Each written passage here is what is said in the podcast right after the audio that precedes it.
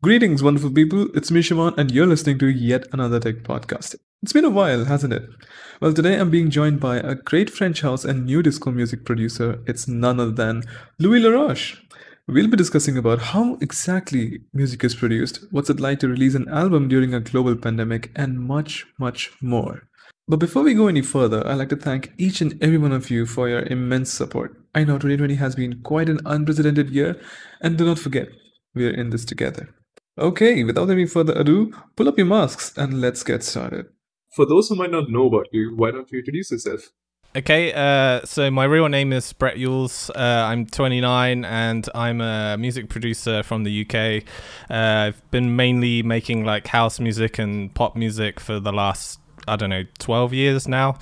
Um, and yeah, I my main name that I go under is Louis Laroche, which is French, and... Uh, even though I'm not, and I'm I'm I'm like the most English person you'll ever meet, but uh, yeah, so yeah, I, that that's what I do. I mean, uh, I guess I, I'm a music producer, but I'm also like a singer-songwriter, but mainly I'm a producer or D J, whatever you want to call me. Um, there's so many names now. So do you often get misrepresented as Louis? Or yeah, or was I the only dumb person who did that? No, yeah, definitely, definitely, like all the time, all okay. the time, like, uh, and I I get it because you know obviously it's like a you know a French name and everything, and um and and the music that I make is obviously inspired by you know what the French guys were doing like ten, fifteen years ago, so, um. But yeah, I mean, you know, I, I can probably say, say about five French words. And that's about it. That's interesting. So I found you out when I was, like, this is about a couple of years ago, two or three years ago. I was going through my Discover Weekly uh, playlist on Spotify. And I came across your song called Cute, the Cute song. Mm-hmm. That one. Mm-hmm. And then a few weeks later, I found out, uh, which one was it? Damn, Back to You. The mm-hmm. the dub remix. So yeah, mm-hmm. that's how I uh, I came in under your radar. And wow, I'm not trying to butter you up over here, but your music is really amazing. I, I love it.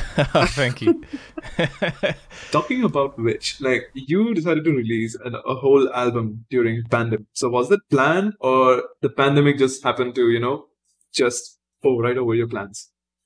Yeah, pretty much it just happened. Like, um, so that album, um, it's called Saturday Night Griever, and um, I was working on it for like two or three years, and I'd finally got to a point where I was happy with it.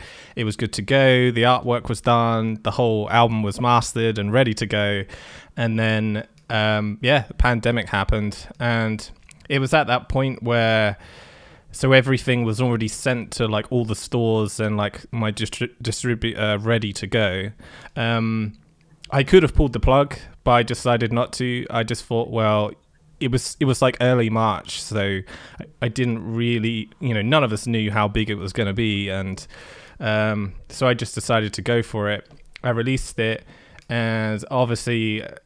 Like I can't tour or anything like that, which was which was like a big you know sort of stab in the heart, but um yeah, I mean I'm still glad I did it, and and I I like the fact that you know people who people have discovered it who may not have because of the pandemic. So you know like a lot of people were listening to Spotify and sort of discovering new music because you know they're working from home or whatever, so um in certain ways it's helped, but in other ways like not at all, so um yeah i'm still i'm there's no like regret, and I'm still glad I did it, but um yeah it's sort of it is what it is. Yeah. Everybody's just rolling off right now because they have no idea how things are going to happen or what's happening. Have you ever considered like doing some live stream of sorts, like a live concert, so as to say, on Twitch? Yeah, and that's p- that's partly why I've recently um, upgraded my P C, is because now I can stream. Whereas before, like that's... I could stream, but it would be a really bad stream. Like uh, I I tried it. I tried going on Twitch, and I tried like um, you know just just playing some songs, or uh, maybe like.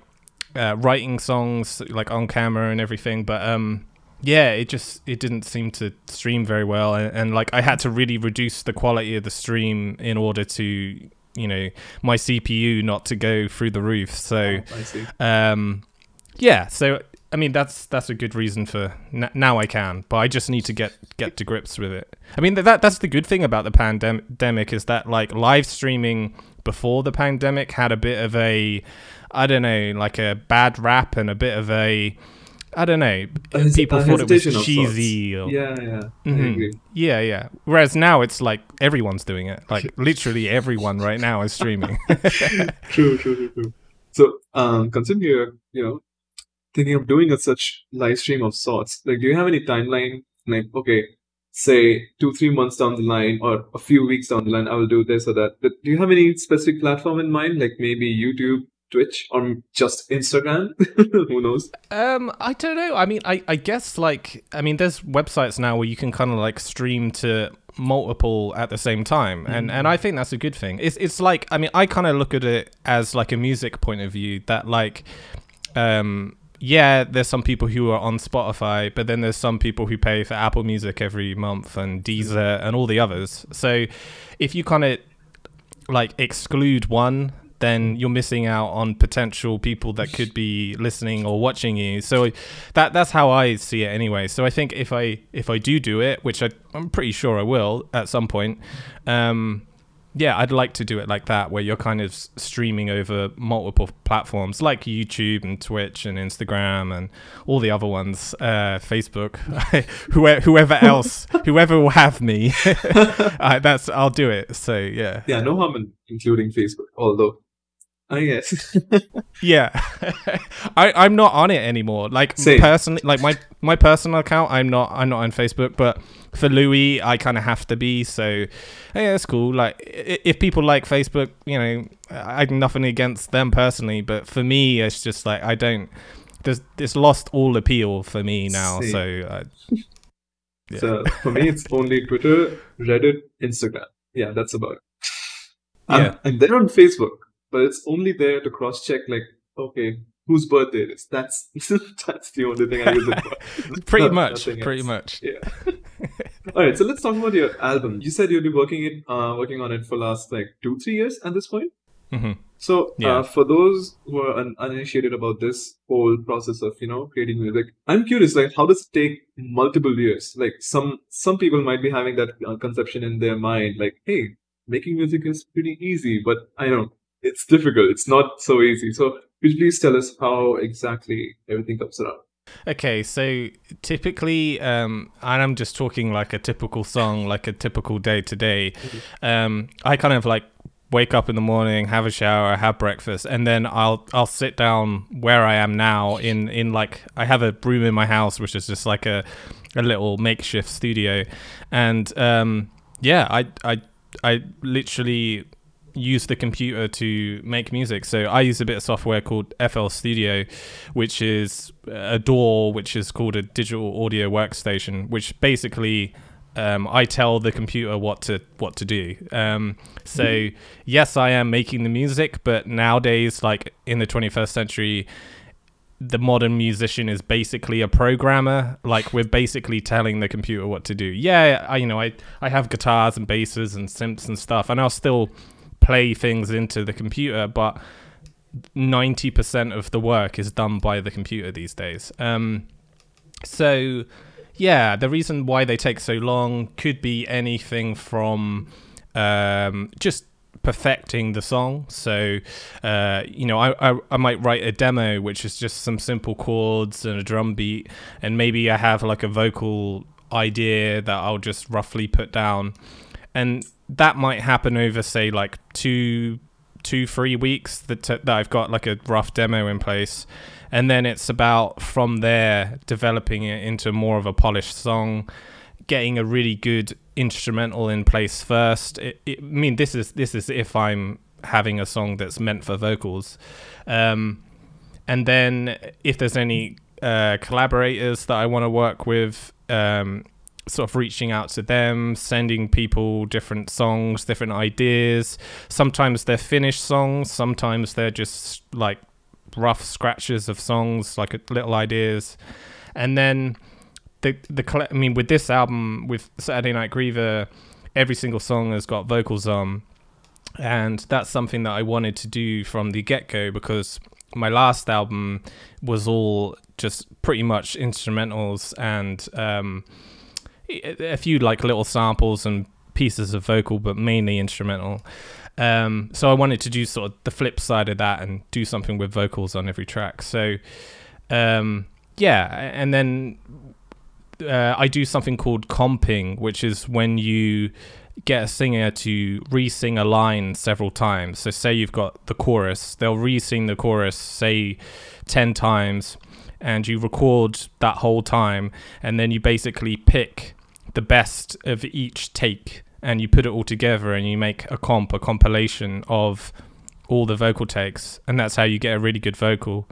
Then I'll treat the vocal and make it sound good, and then I just send the song off to be mastered, and, and that's it. Like that's that's pretty much the whole process of um, of writing a song. But I guess the thing that takes the most amount of time is that collaboration, or is the final parts of the song. So just um, polishing it up. So, but I, I could write a song in, in a day if I really wanted to, but it, it wouldn't be up to the standard that I would like it to be. It would just be an idea. But um yeah, so it just takes takes time. And and I think if you're if you're writing towards something, be it an E P or a single or an album, especially with albums, then it takes time, because I mean, for this album I wrote maybe anywhere from fifty to seventy songs. Wow. Um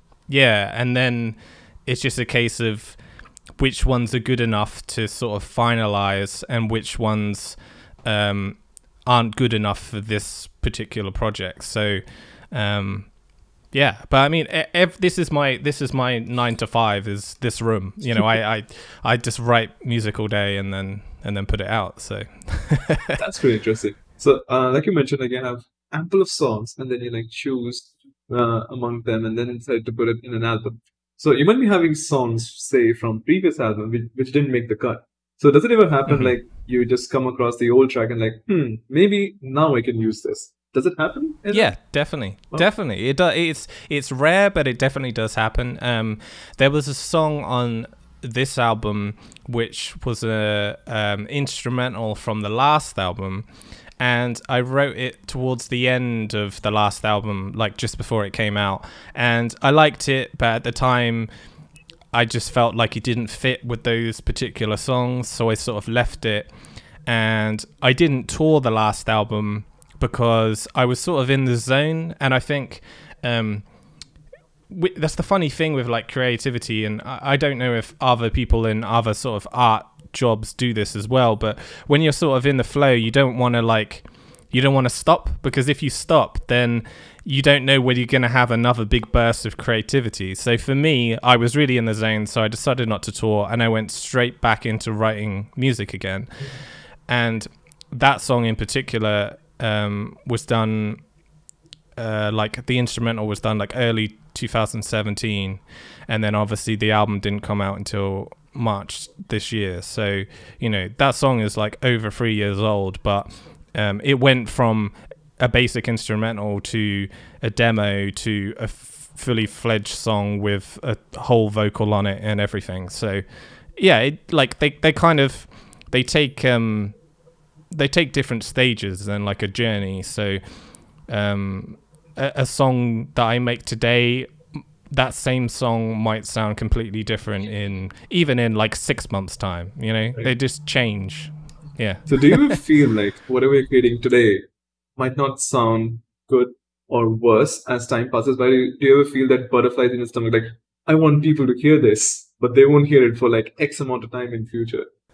Definitely. Yeah. All the time, all the time. I mean, I mean, it, it's gotten to the point now where like, I mean, for for a fan of me or for a fan of ev- everyone else anyone else like if I'm a fan of somebody else, like um I I understand why fans like a particular sound of a particular band. So let's say, I don't know, you like Radiohead or someone, that you like the sound of a particular album, but they then released another album and you didn't like that sound and you felt like they changed or whatever. Like, I get, I get that, because I do it with myself, because I listen to a song that I made like ten years ago and I'm like, oh, I don't, you know, it, to me, it sounds like amateurish or um, just cheap and not, you know, not something that I would make now. Mm-hmm. But I understand why people like it. You know, it doesn't go anywhere. It's still there. It's still up on Spotify or wherever. You can still listen to it. But for me, I kind of grow tired of it after a while. It's not, it's not that case with every song. There are some songs that I made ten years ago that I still like. But certain songs, I feel, have sort of dated over time.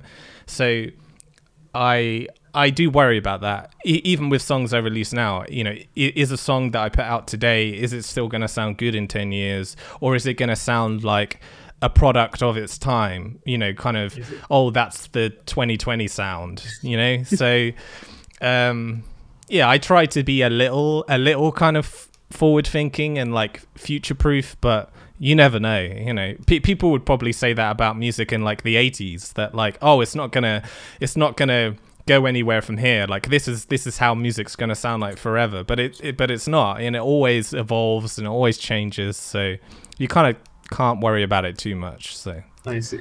Yeah, so, although this is going to be difficult, but do you have a specific track which you really like from your album Saturday Night Griever? Is there any one specific track which is like, this is my favorite out of the bunch? Actually, it kind of changes um, every now and then. Um, I really like Dive. There's a song we did, um, I did with an American girl called Hedy, and um, I really like that song. Um, it, it, I like it because it's simple. It's not like over the top, and it's not really technical.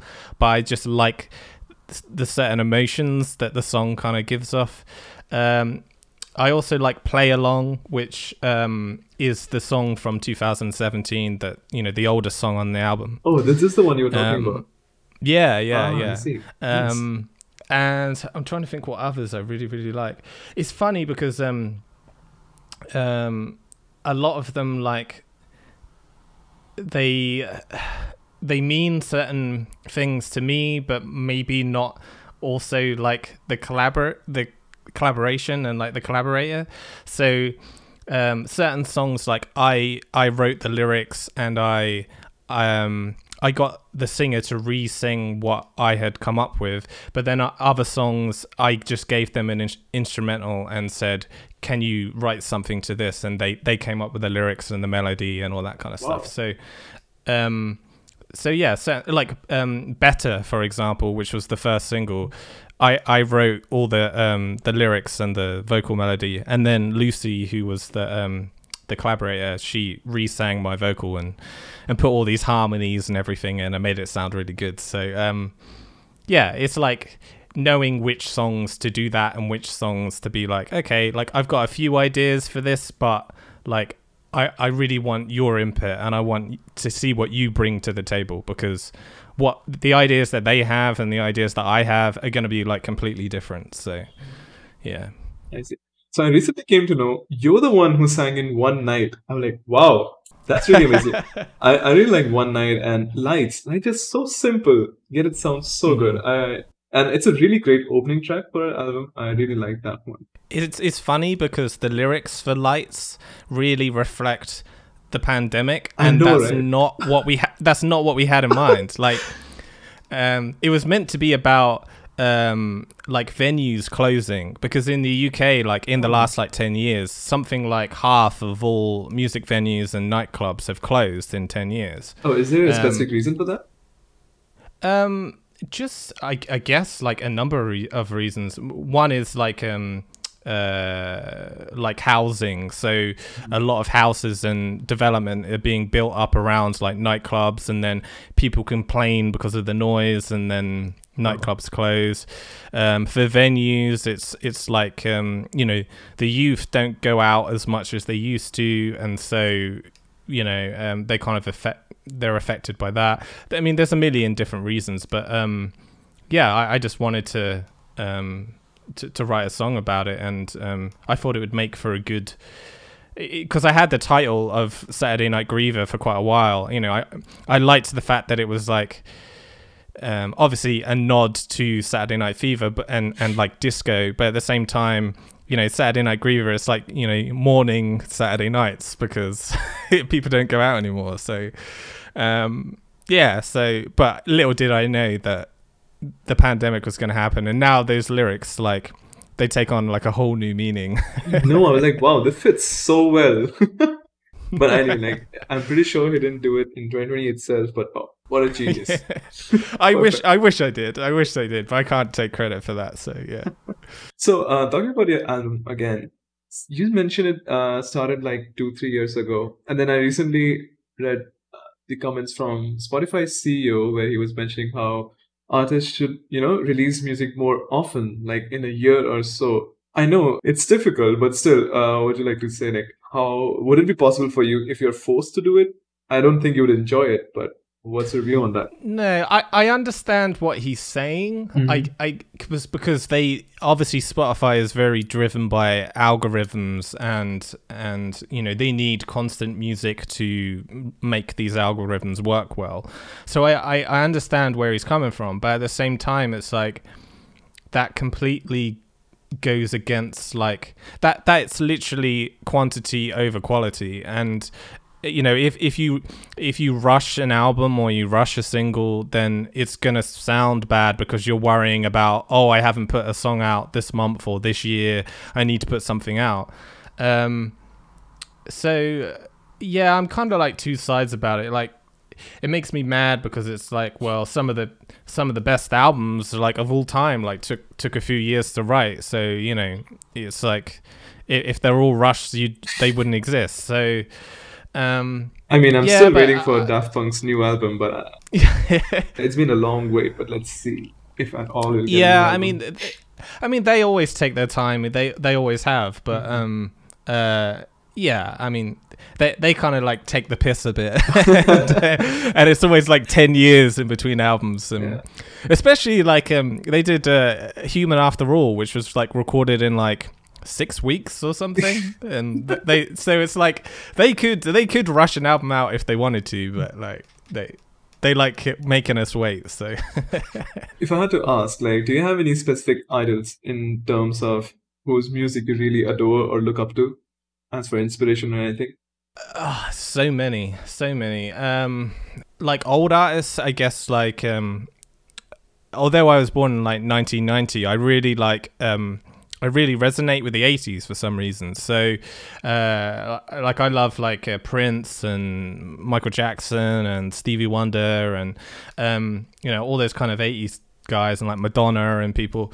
But then, um growing up, uh especially in like the early two thousands, I was really inspired by like house music, and and that was such a big part of my childhood that um a lot of the French guys but also the English guys were sort of big at that time. So people like Daft Punk, people like Fatboy Slim and uh, Basement Jaxx and uh The Prodigy, all, you know, all these sort of like the I guess now they're like juggernauts of of electronic music. But um yeah, so pre pretty much like, I mean, obviously like I like a lot of like really obscure sort of eighties funk music and stuff, but there's something about those uh big guys that's like really inspiring, that um you know, they can what they achieved and and the sounds and the, the sort of innovation and um yeah, I just I've always been like inspired by those two things really, just eighties funk and house music. And I'd like to think that, and I guess pop, but I'd like to think my music is just like a combination of all those things. So yeah, hopefully that shows. Yeah, your sound literally, like, there's a certain sound signature to it, for the lack of a better word. But yeah, it's it's amazing. I, I really like it. Thank right. you. So uh, let's take a little uh, diversion from music and let's talk a little bit about tech. So here's a traditional question I ask like everyone. So what's your daily driver? In the sense, like, what what phone do you use? Okay, so I I have an iPhone ten. Um, and I've kind of always been a bit of a, a bit of an iPhone kind of mm-hmm. addict. So um, my first one was a um, three G, I think. Mm-hmm. Um, then I had a four, then I had a five, then I had a seven plus, and now I've got a ten. Um, and yeah, like, I mean, Apple kind of gets like a bit of a bad rap these days, but I'm still... I still like the simplicity of it, and um, yeah, I'm sure there's a million other things that you can do on other phones, but um, yeah, I, I just um, there's something about the the design of it and the flow, the workflow of it. Mm-hmm. Um, I just really like iOS, and likewise with macOS. Um, you know, I just like the sort of um, yeah, the simplicity of it and the ease of use, and that everything's like linked to each other, and it just makes your life so much simpler, and you don't have to think about things, whereas typically with like P Cs, you know, I, I hate like viruses and like pop-ups and all that kind of stuff, and it just, you know, really annoys me. Um but I've never had I've never had like an, an Android phone, so mm. I don't, you know, I don't really know what it's like to have an Android, so um interesting. So pe- some yeah. some people really dive into the whole process of, you know, um, mm-hmm. comparing two ecosystems. And I'm like, listen, you try out whatever you want, and whatever works for you is best for you. There is no fight in between. Like, no, one is better than the other. No, it doesn't work like that. I think the the gap has closed a little as well. You know, um, the difference between an iPhone and the latest Samsung is just like, they're really not that different anymore. They used to be, you know, like five, ten years ago, true. You know, there was quite a big difference. But these days, like, they even look the same. Like, you you look at them and they're just like, you know, that little black mirror that looks at you, and they're just like, they all look the same. They all act the same. Um, I mean, yeah, like you say, it's whatever you're, you're used to. And um, I, I don't really think, you know...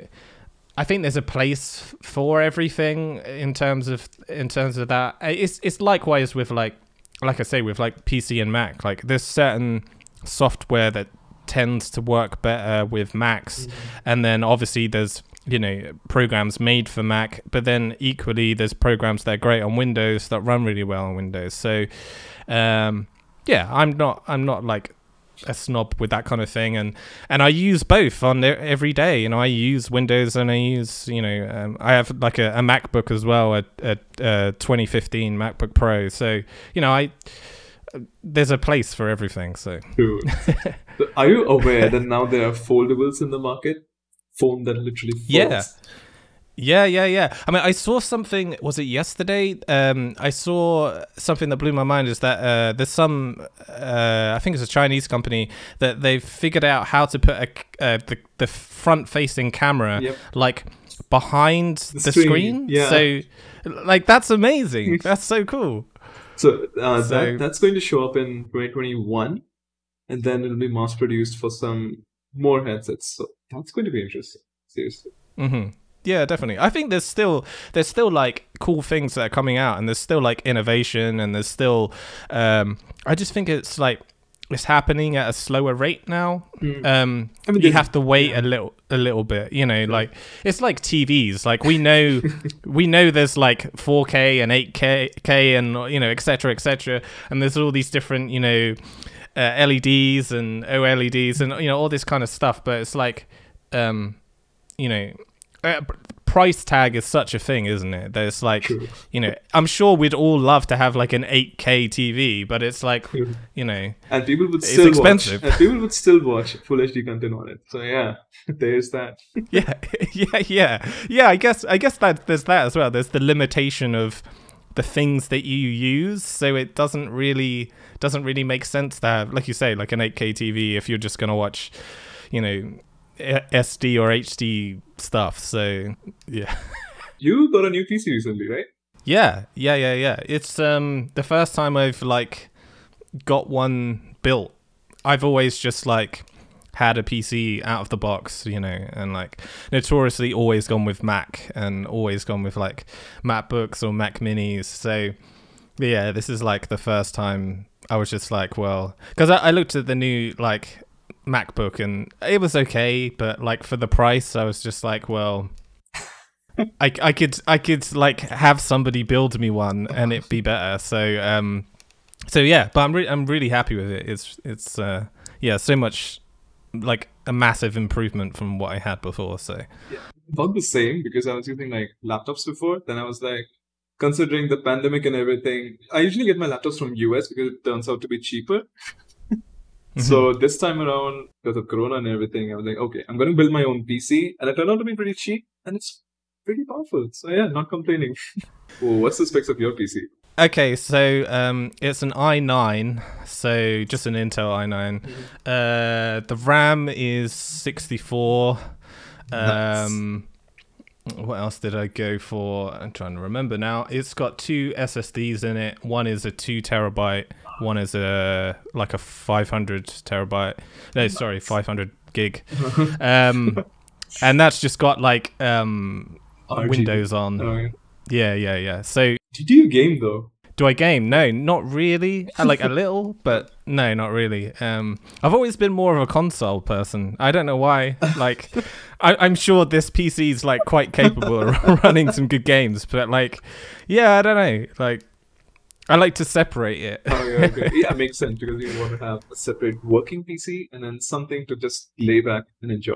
Yeah, and I think it's so easy to like have your P C just become like unusable because you've got so much stuff on it. Yeah. Especially like for what I do, like music files are so big and they take up so much space. It's like makes so much more sense to just have a whole S S D just for music stuff, and then a whole S S D just for like running Windows. So it just runs so much quicker. So yeah, I can only... and I know games are quite big as well. So I, you know, I don't want to like add add more stuff to it. So you were mentioning about like you prefer gaming on consoles, right? So which console mm-hmm. do you own personally?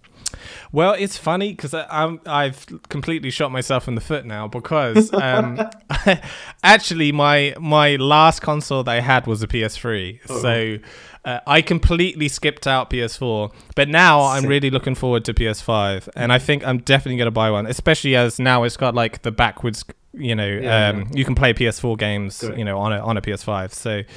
Um, yeah, like I'm, I'm just gonna catch up with like all the great P S four games on my P S five. Yeah. Funny you mentioned that, because just uh, like five minutes before our call, uh, Xbox released the prices for their next-gen consoles. So mm-hmm. there's like Xbox Series X and Series S. Mm-hmm. I hate their naming scheme, but that's what it is. What What do you think of the look? It looks like P C. The Series X looks like a P C. Uh-huh. um, I thought it just looks like a like a well, it looks like two things. It looks like a walkie-talkie. Yeah, the, the um, smaller one looks it, like a walkie-talkie. Yeah, yeah, and it also looks like um, um, you know those like those port- portable like cooking things. It looks like one of them. But I don't really understand what what that part is. Is that where the fan is? Because yeah, if that's yeah, where the that's fan is, it. Correct.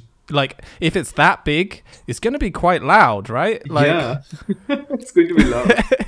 Yeah, like, I don't know if I like that. Like, do you want a really loud console? Like, I mean, I that, that was the thing which really uh, troubled the P S four early in the generation, because it used to, you know, ramp up the speeds of the fans really fast. Mm-hmm. But now with P S five, they're like, okay, we're going to take good measures. It's going to have good cooling. And it looks so tacky, in a manner of speaking. It looks yeah, really yeah. different. It doesn't look like a console. Yeah.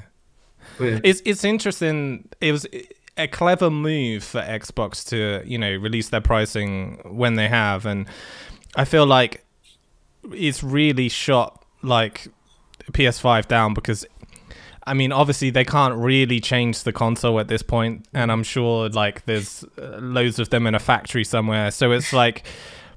you know, whatever their pricing is, they're not going to be able to budge on it too much. So if it's too expensive, then obviously everyone's then going to buy an Xbox. But I suppose, like, for me, it's always been about the games, you know? Yeah. It's like, that, like yeah, okay, one might look slightly better than the other one, or one might be slightly cheaper than the other one. But, like, if the games on the new Xbox are rubbish, then, like... I'm not gonna get it, you know. I'm, exactly. I, I've always liked PlayStation because of the games. Like they exactly. always have, the games are a lot more interesting to me than Xbox games. That's what they did. Like, that's just me. Yeah, I mean, same. I echo your sentiments as well. So where Xbox fucked up real bad in the last generation was they priced it one hundred dollars exp- more expensive than the P S four. And then they tried to backtrack a lot, but yeah, they lost the war, essentially. This is interesting because Series X is going to be way more, it's going to be significantly powerful, but it's four hundred ninety-nine dollars. So I wonder what's the price of P S five. But yeah, there was going yeah. to be one hero game for Xbox, which is supposed to come at launch. Now it's not happening. It's called Halo Infinite. Did you see the memes around it? Oh my god. They had to like delay the whole game. Like, okay, we have no games at launch.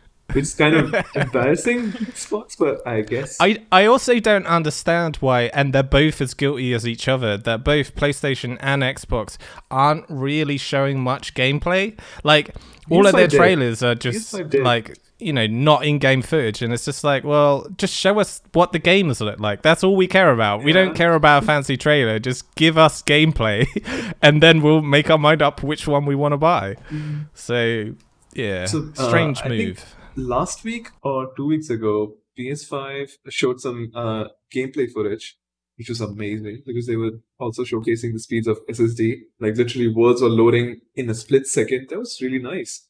And they have like a, long, a whole catalog of games at launch. So that's what I love about PlayStation. They have like exclusive games which are high quality, and that's what you want in a gaming console. And I have a good time. I mean, it was interesting, like looking back, like, with the last Xbox, that like, you know, the whole thing where they were kind of concentrating more on like films oh, and like le- like it, you know, it tried to be like an all-in-one rather than a games console, but that's what people buy them for. They buy them for the games, and then obviously, you know, having play- PlayStation four be the for the players, which is pretty funny. um So it, it'll be interesting if a similar thing happens this time round, that if PlayStation five get, you know, really are just way too expensive, then um, I don't know whether it it will need a gimmick to bring people back. I don't know. It has I mean, a lot of gimmicks though. Like the whole controller itself is amazing. For mm. Xbox, it's the literally same controller from one X and one S. But on P S five, oh my god, they literally changed the whole controller itself. I, I'm really interested in um, the new sound thing. I don't really understand what the hell it is or what it does, but it sounds cool. Yeah. So there was a beta test which was leaked where Sony asked to click a picture of your ear and then send it to them. Because they were doing some sound tech for their Tempest sound engine, which is interesting. They're like, just send it over, we will do the thing, we'll do the unicorn magic, and we will hear good sound. I mean, that's one thing that Sony have always been good at, is sound. You know, that that's like one of their strengths. Like, games and music have always been Sony's strengths. Movies, less so. but- well, that's something which... Well, uh, Spider-Man Into the Verse. Uh, did, did you watch it? That was a good one, though. The whole, mm-hmm. yeah, uh, yeah. The whole animated one. But otherwise, mm-hmm. uh, yeah. yeah, they're not great, are they? They're, they're okay. They're not like, they're not terrible films, mm-hmm. but compared to, you know, some of the big guys, it's just like, I I feel like they have too much control over their films. Like they, I think so, yeah. you know, they, they try to rein it in and, and make it all cost effective and, you know, spend as little money as they can. And but it, it never pays off. But yeah, in, into the Spideyverse, yeah, that's that's kind of the exception. yeah. Okay, we will circle back to movies real quick, but um, just wrapping up the console thingy.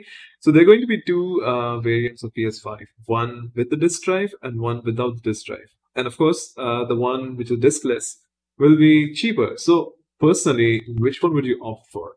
I would probably still go for the one with the disk. Like, I understand why people would go for the digital one, but I don't know, something about... I mean, I, I guess I'm old school, but I like, you know, owning like the physical thing. But also, um, and I noticed this with like, um, I don't know if it's the same with the P S four, but especially with the P S three. If you uh, download a game like through the PlayStation Store or whatever, they could at any point just take it off the PlayStation Store. So, you know, um, it's it's on my console, but then when I click on it, it says, you know, it doesn't exist anymore, so I can't play it. It's not, you know, it doesn't exist on the PlayStation Store, so somehow it doesn't exist on my console, even though I know it exists on my console because I downloaded it. So I guess if you have a disc, like, it completely, you know, eliminates that. So every single time you put your disc in your console, unless obviously you smash your disc, like, it's gonna it's gonna work every time. So I mean, I I guess that's what they want to do, is that they're heading towards discless, and that there's never going to be any more discs anymore, and that everything's going to be downloaded, which uh, you know, kind of makes sense. And everything's digital these days, so. But digital's not always better. Like, yeah. I don't know. Like, something about analog stuff is really if, nice. Yeah, like if it's if it if it's not broke, don't fix it. You know, it's like people thought that with music. People thought that, you know, in the eighties that um, digital was the way to go and everything had to be digital, and so they like sold all that analog gear, and then all the analog gear became really expensive because no one was making it anymore.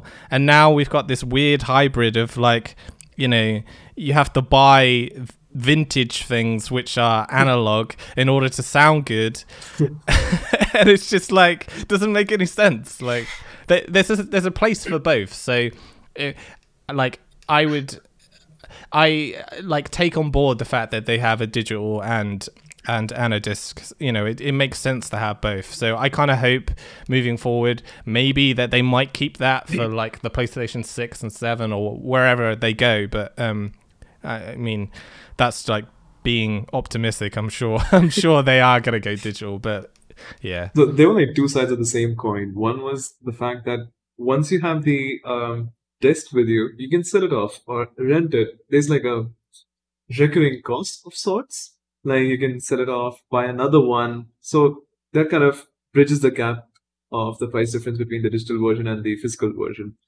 And the second fact being, people were saying they might not be a P S six because whole gaming is already in cloud. So Google offers something called Stadia. I'm not sure if you're aware mm-hmm. of. So it's like a yeah, completely yeah. cloud gaming solution. All you need is a display, whether it's your phone, P C, or T V.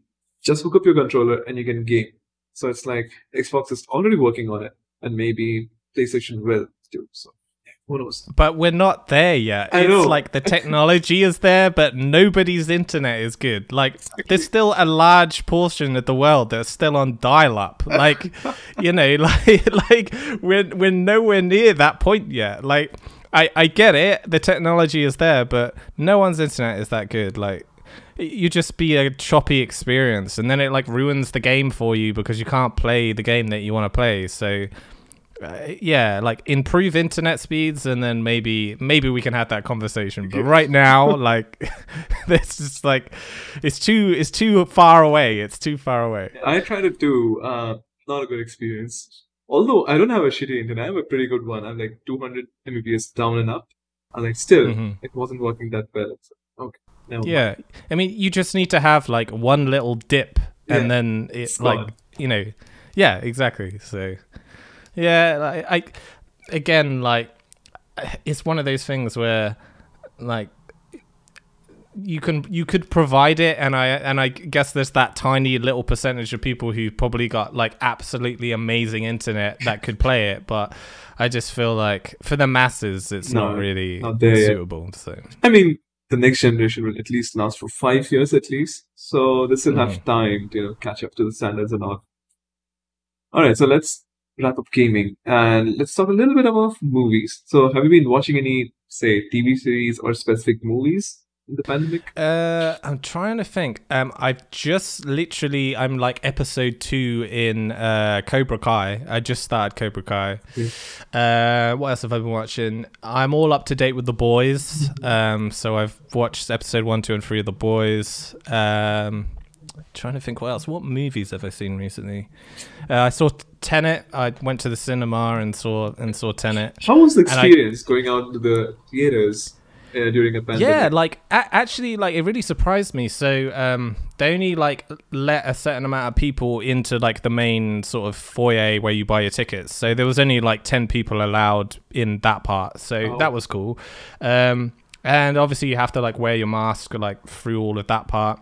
And then you have someone like in the U K, usually you buy your ticket and then you go go through to the you know main theater and then you sit down and you watch your film. But they've put in like a system so somebody takes you to your seat now. Oh. So they'll like walk you through and like show you where you need to sit. Um, and then once you're sat, you can take your mask off. Um, and they they let it so you have to have like. Uh, like per household, you have to have like two seats in between, okay. you know, so you're like socially distanced in there. Um, but in, yeah, the same way when you leave, like the lights come up at the end of the film and then they kind of get you to leave like row by row. So you can't just all go at the same time. Um, so yeah, like it was a, you know, it was like a pleasant enough experience and it, and it made sense. But, um, but Tenet on the other hand, like, I, I echo like what everyone else is saying that you you literally cannot understand what people are saying in that film. Like I'm sure it's a really good film, but I could not hear anything that people were saying. Like that's a problem with your film when you can't figure it out. Like I would have loved to go to the theater and watch, but uh, nope. India is literally the second most country with the mm-hmm. highest number of cases. So yeah, I'm not risking that. I'm gonna I'm gonna just magically download it from the internet. I'm sure it'll be available. Like I that's that's another cool thing that I like. It I kinda is. like the Yeah. Well yeah. So yeah. Definitely. Um but no, I, I kinda like the fact that lots of things are like, you know, um come into streaming services like straight away or whatever. Like I think that's cool. And Um, something that I, I saw like a few years ago that I kind of wish more um, like big film companies did was um, Jurassic World did like Warner Brothers put on YouTube like a like a short. It was about um, like ten minutes long, just a, a small short that they did in between films. And I kind of wish that more studios would do that that kind of thing, just like a free little short that you can put on YouTube. Um it kind of like it's like an additional bit of like promotion for the next film because the next film isn't out yet. And I kind of wish, you know, like the power of YouTube, like YouTube's like, you know, massive. Everyone's got YouTube, everyone watches it. So it just seems silly that more big like film production studios aren't doing it. So I wish that kind of happened more. But um, but yeah, I mean, I I don't think that film studios really have that much to worry about with the pandemic anyway, because they make so much money. So um, yeah, it wouldn't take a lot for them to m break even. But yeah, so like, that's a whole other story. Like Disney Plus recently released Mulan. Mm-hmm. And they are charging thirty dollars on top of your current subscription. People mm-hmm. are like, oh, yeah, what yeah. is this? And yeah, people are not liking the movie, but what do you think? And supposedly, like, would you pay thirty dollars on top of your current subscription just to watch no, one de movie? Def definitely not. And especially as supposedly in um, in December, it's going to be free anyway, uh, oh, apparently. So, uh, yeah, yeah. About that. Okay. So it's only you're paying like thirty dollars just to see it before everyone else does. So you might as well just wait till December. Yeah. You know? But yeah, I mean, I I echo what you say. Like supposedly the film's I haven't seen it, but supposedly the film's not very good anyway. So um. Is there any specific movie which you're looking forward to? Um, I'm intrigued by the new Batman, but um, but. I'm also slightly worried because supposedly they've only filmed like twenty-five percent of the film or something. And then obviously lockdown happened and then they tried to start filming again and Robert Pattinson got coronavirus. And so it's like, it's kind of a bit doomed. And I'm amazed that they managed to make a trailer with twenty-five percent of the film like finished. Like, I mean that, and it made sense. It made sense. The trailer made sense. uh, it wasn't like a hodgepodge charm, but yeah, it, it was cohesive and coherent, so I like it. Yeah, yeah. Some people were like, it's way too dark. I'm like, Batman is supposed to be dark. we yeah, expecting yeah. from the movie. But yeah, I, I I like that they're they've gone back to basics and that they're finally doing it from like a detective point of view. You know, for me, that's what Batman's always been like. You know, he's the world's greatest detective or whatever. Like, um, and it's less about you know. Uh, superhero-y stuff, because I I kind of have a bit of superhero fatigue. Like I like that's why I guess I like The Boys, is because they're kind of taking the piss out of every single thing to do with superheroes, and it's quite you know it's funny to laugh at because it's it's so true, everything in it.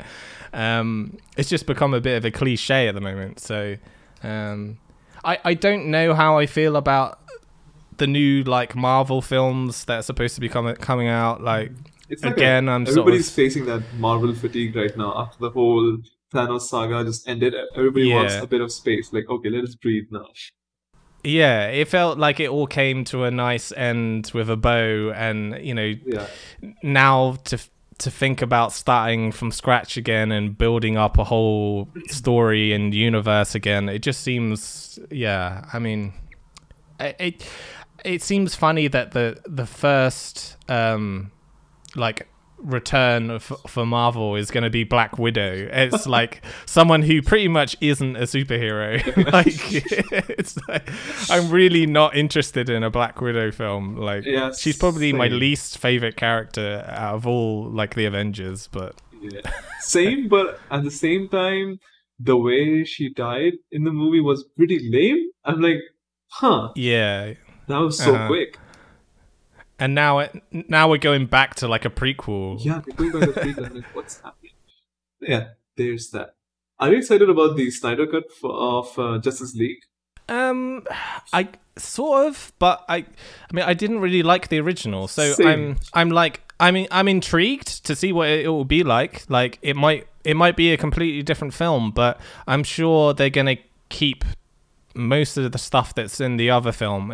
I, I just see it as more of a like an extended director's cut, you know, so there's probably like an extra half an hour, two hours, whatever added on top. Um, but yeah, I mean, I didn't really like the original, the so... original one. So who knows? Hmm. Maybe it's good. And and I'm not I'm not the biggest Zack Snyder fan either. Like, he's okay, like, but I'm I. I, the last thing I probably liked that he did was like three hundred. So, well, that was a good one. But yeah, I mean, D C have got it so wrong for so long, and and I really liked Joker. I thought Joker oh, was amazing, yes, and was amazing. I, and I really hope that they go down that route more. And um, I wish they'd stop trying to like uh, like copy Marvel and be like. be uh, like funny, and you know the the whole dark thing really works for them, you know, like Nolan, Nolan's you know Dark Knight trilogy is like, you know, it's not they're not there's a little bit of comedy, but for the most part they're pretty serious films, so and they that worked really well. So I I kind of hope that they continue what they started with Joker, and they just do lots of serious adapt adaptions of like, you know, and, and do villains that we haven't seen before yeah. on the big screen. You know, there's so many good like villains in like in in the D C world that I'd love to see. Like, I don't know, like like like a Clayface or oh, something. Yeah. That or would, that would be fun. Yeah, it'd be really cool. Yeah, yeah. yeah. Well, we're getting Penguin and Riddler in the upcoming Batman movie. Oh, that's going to be amazing. Mm-hmm. Yeah, yeah, and, and again, taking it from a serious point of view, you know, like I love Jim Carrey, but did anyone like his Riddler? Like, he was just kind of playing himself. Yeah, he was playing Jim Carrey, just just like in the Sonic movie. He wasn't playing Doctor Eggman; he was playing himself. So, yeah. Like, I loved seeing him in Sonic, and he is still funny, and he's still great, but he's just Jim Carrey at this point. Yeah, I mean, the whole Sonic movie, the whole phase of being so bad and then being redesigned mm. for something that was better than I expected. I, I had my expectations mm. so low. When I watched Me the movie, I was yeah. like, oh, this is not bad. This is watchable. Yeah. This is fine. I, I, I'm kind of slightly worried that that might be the future of things now, that... Uh, you know, certain things leak with films, or maybe a film studio purposely puts stuff out there early I'm to then see sure. what the audience thinks exactly. and then change it, you know? I think it, that was a purposeful uh, move from them, because if you see, uh, I was checking out some uh, behind the scenes footage for the movie. They already had the redesigned Sonic um, figure while shooting the movie. I'm like, hmm, so this was a marketing move. They released mm-hmm. a whole trailer with like shitty Sonic, and then like, okay, we're going to work hard and then redesign the Sonic again. It worked for them, at least. There were the memes. It did, everything. But yeah, I, I am I am worried that it will become a trend, and and something like that can go so wrong, because like it went okay for them, but imagine if people completely boycotted the film because Oof. they, you know, even if they changed it and they just completely boycotted it, uh, you know, it wouldn't have been good financially, but you know, yeah, so slightly worrying. All right, let's take a quick coffee break. Talking about which, now you can literally buy me one. Yeah, just check out the link in the description. Not only can you support the podcast, but also opt for a membership which provides additional benefits. What kind of benefits, you might ask? Well, you get access to members on the Discord where we can game together with like-minded individuals. You might even recognize some familiar faces out there. You'll also get extra members-only content, and you get to suggest guests and topics. And it's an ever-growing list of benefits. So if you like what you hear, just head over to buymeacoffee.com slash YATP. Yeah, it's that simple. Pick your poison, and voila, you're done. And now that the coffee break is over, let's resume with the episode. All right, so uh, pivoting from movies and T V shows, let's go back to music production and everything. So, okay.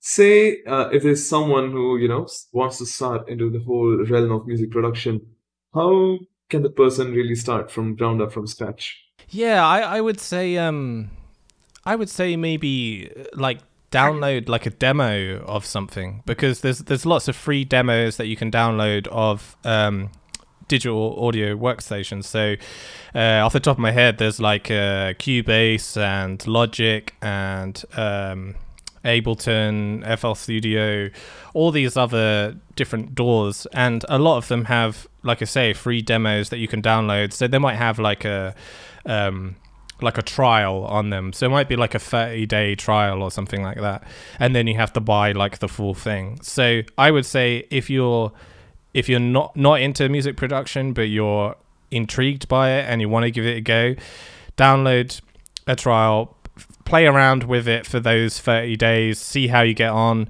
If if you're confused by the whole thing and you don't know what the hell you're doing, maybe give another one a go. But to be honest, like th- the best advice I can give is like not to read a manual because uh, it will just confuse the hell out of you, and you'll get so much more out of it if you just, you know, click lots of buttons and see what this does and see what that does, because you can't you can't go wrong. You can't, um, you know, if it if it all goes really weird, then you can just close it and open it again, and it will go back to how it was before. So, um, yeah, so I would say do that and just, you know, play around and see how far you get, and if you if you like a certain one, then buy the whole thing. Or um and i and i i didn't say this, but you could obviously download a, a crack and a and a you know, illegal copy, yeah. Which is, to be fair, and I should talk about this, is um i i did it, you know, I when I was a kid, you know, i i um I had an early copy of F L Studio, and I downloaded the like illegal version of it. And I used it for a few years, and um, I did um, a video with um, a magazine called Future Music, and it's when I like talking through what I'm doing. And someone at F L Studio saw that I had a, a legal version of their software, and rather than getting in touch and saying, "Hey, you should be paying for you know for our program," they were really cool about it and said, here's, uh, you know, free lifetime uh, upgrades. So I oh, was like, wow, good. This is amazing. So, uh, you know, that's that's a cool way to look at it. And now I'm, you know, I'm I like them even more so for doing that. And, you know, I, I always sing their praises, and, you know, they're, they're a good company in my books. So, um, yeah, I'm. I always try and, you know, recruit recruit people on board, even though even though I I didn't buy it myself. But um, yeah.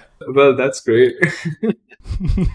So talking about the whole process of creating music, say you just start with the melodies and then you go and play around in F L Studio, and you know, you get the vocals, mix and match everything. Then you mentioned that you give it to someone to master the whole project. So what does mastering mean for someone who doesn't know? So mastering is like the final stage of the song. So the song is finished and it's basically getting the best out of the finished song. So um for example, making sure it's as loud as it could be before like distortion, like digital distortion, mm-hmm. um making sure that it's not too bassy or too trebly, uh, uh like the stereo width, so making sure that it's as wide as it could be, um without, you know, sounding weird, um just like, I guess, like corrections and almost like a checklist, and you're kind of ticking things off and um making sure that it's it's uh I guess like up to standard with every other song out there. So uh when I if you were to play one of my songs next to somebody else on Spotify, they'd be treated in the same way in terms of um quality, I guess. So um sometimes I master things myself, and and I uh, I know a little bit about mastering, so you know, um I'm lucky enough to be able to do some of it myself, but uh sometimes it's just better to, you know, hand it over to someone else who really knows what they're doing, and um they'll make it sound really crisp and really nice. So yeah, that's that's mastering. I see. So suppose you have like you choose like okay eleven songs for Saturday Night Griever, and then you decide, okay, I'm going to, you know, release the album. Uh, what are the steps and processes that goes through the, up till the release of the album? In the sense like, okay, I have these songs, what do I do next? Okay, so once it's been mastered, because that, that's usually what happens, like, you know, I, I have the songs that I, I think will be the, well, I suppose before that, it might be a track list. So I might be like, okay, um so if I really go back and I say like I've got seventy songs, which ones of these seventy are going to be the final songs? So you whittle it down to like twenty, and then twenty to eleven, or however many you want the final piece to be. Um then you decide on the track list, so you know what's going to be the opening song, what's going to be track two, track three, etc. Um then it goes to mastering, so you know makes it sound really good. Um then it's typically like artwork, so what is the cover of the album or the single or the E P.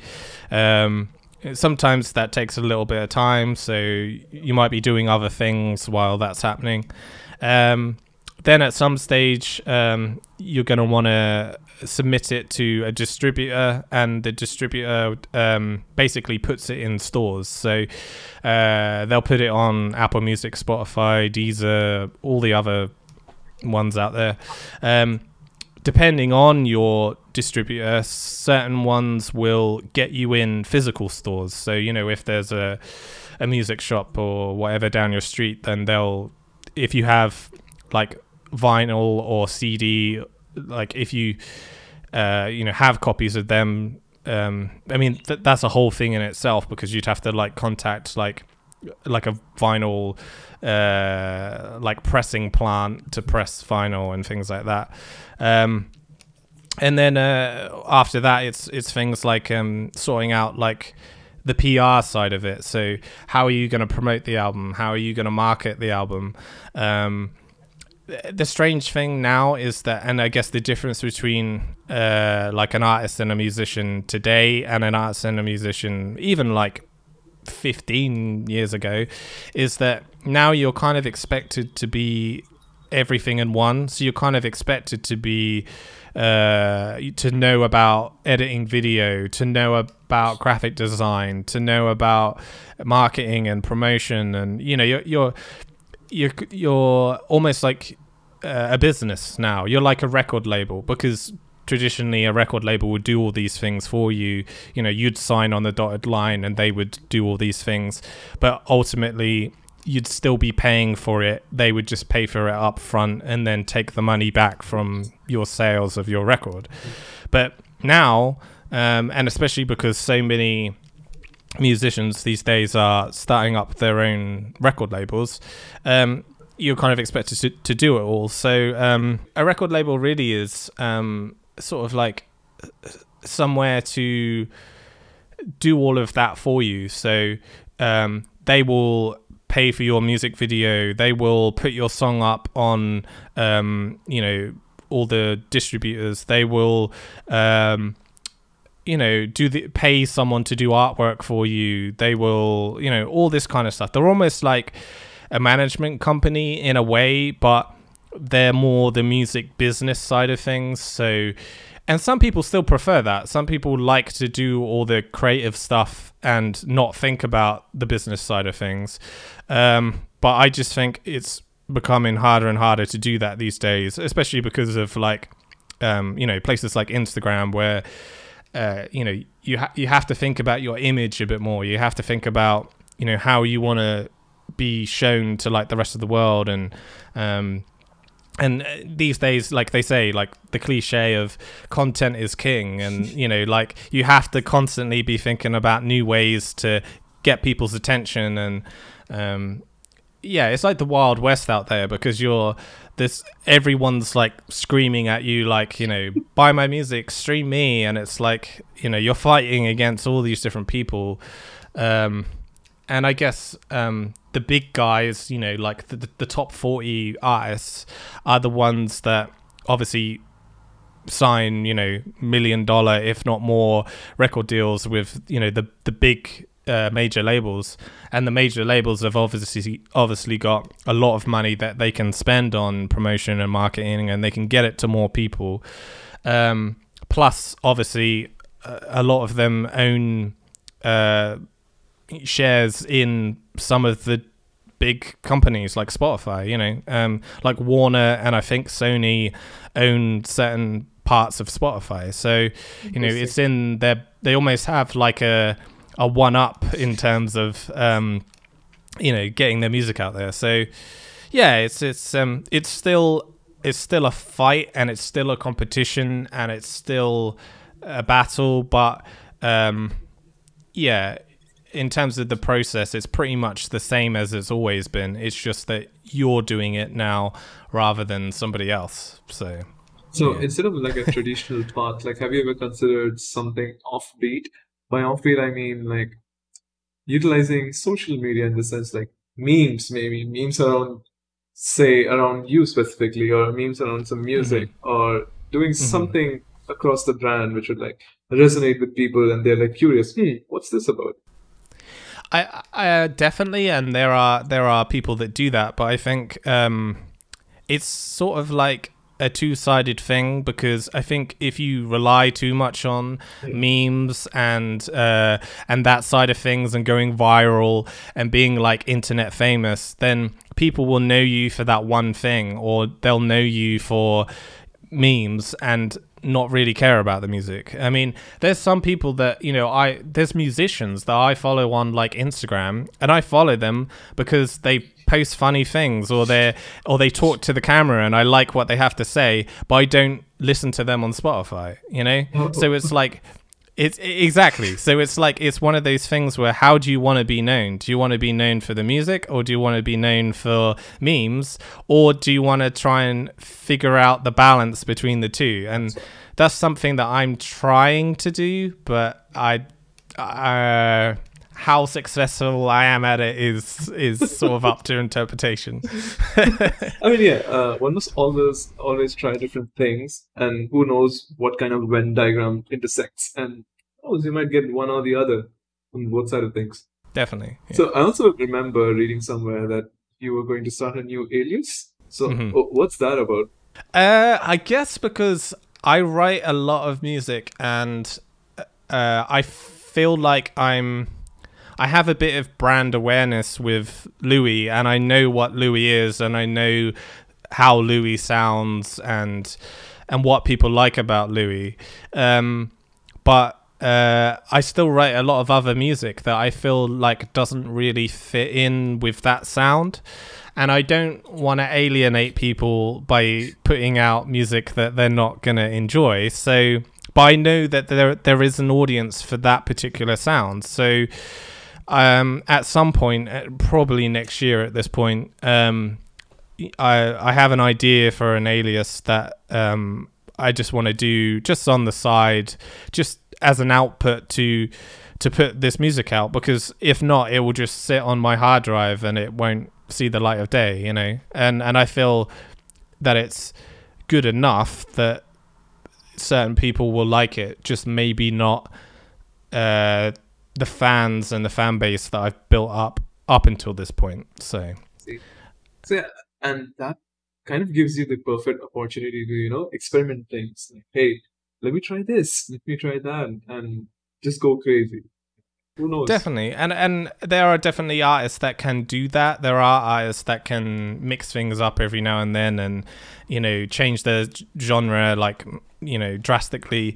But, um, yeah, I, I'm just conscious of not wanting to alienate people. I mean, I, I have done stuff that is... Um, uh is different. I mean, I started out in house music, and over time I've changed to like more disco-y stuff to uh more pop stuff. So it's not like my sound has um hasn't changed, because it has, but um I feel like it's in a way where it's kind of done tastefully or isn't too far removed from where I started. Whereas some of the music that I'm talking about that, you know, I want to put out um is a lot more experimental and a lot more uh, a lot less approachable and more, yeah, just complex. And I and I know that there's some people that don't like that kind of stuff and like a bit more, you know, um, middle of the road, more um, uh, traditional music, I guess. So, yeah. If I had to ask, like, is there a certain genre of music which you haven't touched yet, or you feel like, hey, how about I try this genre of music? And do you have like any certain like inclinations towards something? Uh, it kind of changes all the time. I mean, I I've written some stuff that's like, uh, like sounds like a film score. I've written Ooh. some stuff that's um, sounds like it could be in like a video game. I've written some stuff that's like ambient. Um sometimes it's more like aggressive sort of dance music, sometimes it's more chilled out stuff.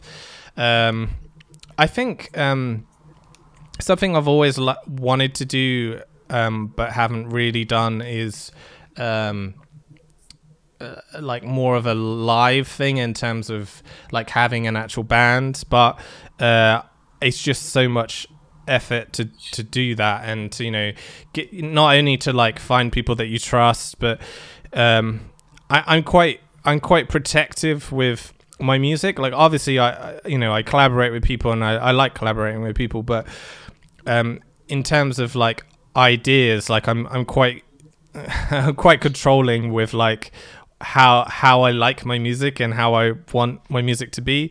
So it would be trying to find people that are okay with that, you know, people that the drummer's okay with playing a drum pattern that I tell him to play, rather than, you know, giving me ideas about you know, drum beats. I see, I um see. Or, or, or likewise, like a bass player who, oh, maybe we should play this line like this, and like uh, trust me enough to to know um you know how something should sound. Um but I mean, that's just me. So but yeah, other than that, like I say, um, uh, I'm getting more and more into like film stuff, and and so I would quite like to one day, um, you know, do something for some sort of visual piece, and uh, whether it be a short film or a film or a T V show or whatever. Um, that that interests me, and I think especially as in more recent years it's kind of got cooler, and it's kind of got a bit more,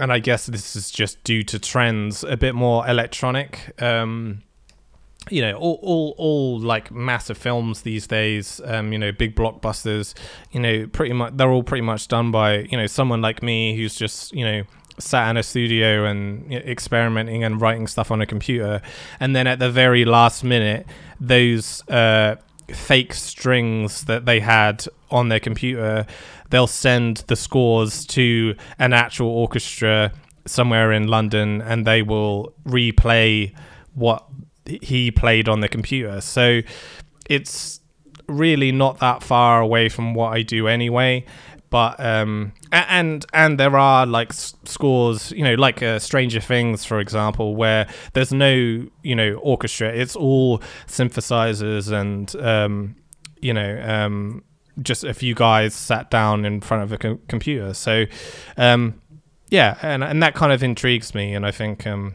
um, there's lots of room for experimentation there because uh, yeah, there's like. Um, uh just new new avenues to go down, I think, with with film scores. It's it's opening up because it's always been very like traditional and like this is what a film score should sound like, and now it's like, oh, okay, you can do that and you can do that. And mm-hmm. and yeah, have you ever considered like pitching uh your music to say a film or a game dev studio, like, hey, how about you use my music? I have some demos which you might like. Have you ever done that? Yeah yeah Definitely. Um, it's something that, um, so traditionally, uh, uh, that's what a publisher would do. If you have a music publisher, or a publisher kind of shops your music out there to different places for placements of your music. Um, but publishers are like very hard to come by, and I still don't have one. I'm, I'm what they call self-published. So, um, you know, if, if that were to happen, I would literally have to get in contact with, um, you know, a film company or the, the music director of, of a film or whatever, um, and ask him, you know, I've got some music. Whereas a publisher would do that for me and, and would know certain contacts and certain people to to pitch it to.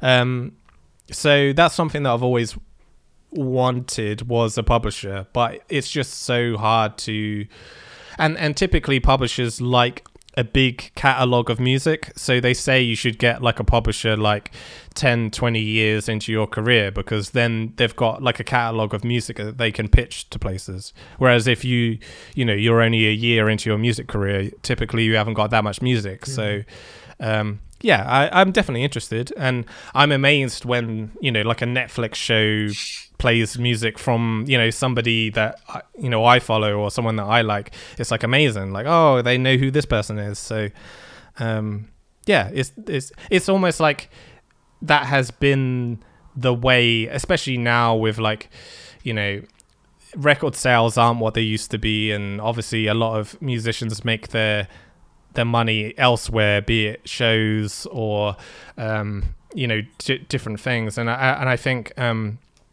publishing and uh you know uh what they call sync licensing, which is when you put your music to different films and T V, um you know it, it pays so much more than than streaming services ever do. So um yeah I, it, it annoys me that like places like Spotify and Apple Music pay so little, and especially as that like their system that they have in place, it's not like if I get one stream I get paid for that stream. It's like it has to be a certain number of streams. Oh, and also and also it's to do with like um it's to do with like the pot of money. So like with the streams that I get, it will go into a pot, but then the streams that I don't know someone huge like The Weeknd or something, his money goes into the same pot. So the money that I, I'm getting and the money that they're getting is a mixture of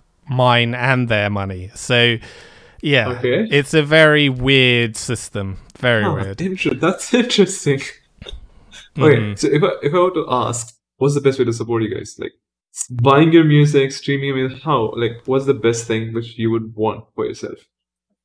Um, I guess like I mean I've I've never really been in in in it for the fame or the or the money. You know, mm-hmm. I, I I just if somebody likes what I do, then I'm happy. You know, if I've like impacted somebody with my music, or if someone's a fan, then great. You know, um, so I guess for me, just like you know, anyone that reaches out, or anyone that comes to a show, or anyone that listens to me, you know, on Spotify or whatever, then I, that's enough for me. Like, you know, as long as they have enough money to, you know, pay my rent, then I'm I'm cool. You know, I'm I don't need like bags and bags of money, and I I don't want it either. So, um, yeah, like I, I guess it depends on the individual, and different people get into the music industry for different reasons. But for me personally, like, yeah, just all those things, and and just um, people that like what I do. You know, that's that's where I get enjoyment from. If if someone says something, or if somebody, you know, comments on something or whatever, it's like, that's enough. So yeah. I see. So okay, correct me if I'm wrong. Um, Ever After Records is your record label? Mm-hmm. Okay, mm-hmm. So it's like, considering it's your own record label, so it only looks after L L R, or are there some other artists as well? Yeah, so um, I started it in two thousand nine, mm-hmm. and um, up until maybe two years ago, it had just been my releases, so it was just a way for me to put out music. Um, but yeah, about two years ago, I decided, uh, you know, I've got this platform in place. I've got a system that works now. It'd be stupid for me to not open up the doors to other people and music that I like and artists that I like. So um, yeah, I, that's exactly what I did. And I've started to slowly start to sign s- small artists that I like the sound of. And um, yeah, like I, I, I've, I've kind of got used to that system now, that I know what I'm doing when it's time to release a song. So, you know, I'll do the promotion, I'll do the marketing, I'll, you know, um, put your music in front of this person and that person, because over the years I've, like, you know, got a certain amount of contacts and, um, and have somewhat of a platform. Um, I hate that word, but somewhat, somewhat of a platform.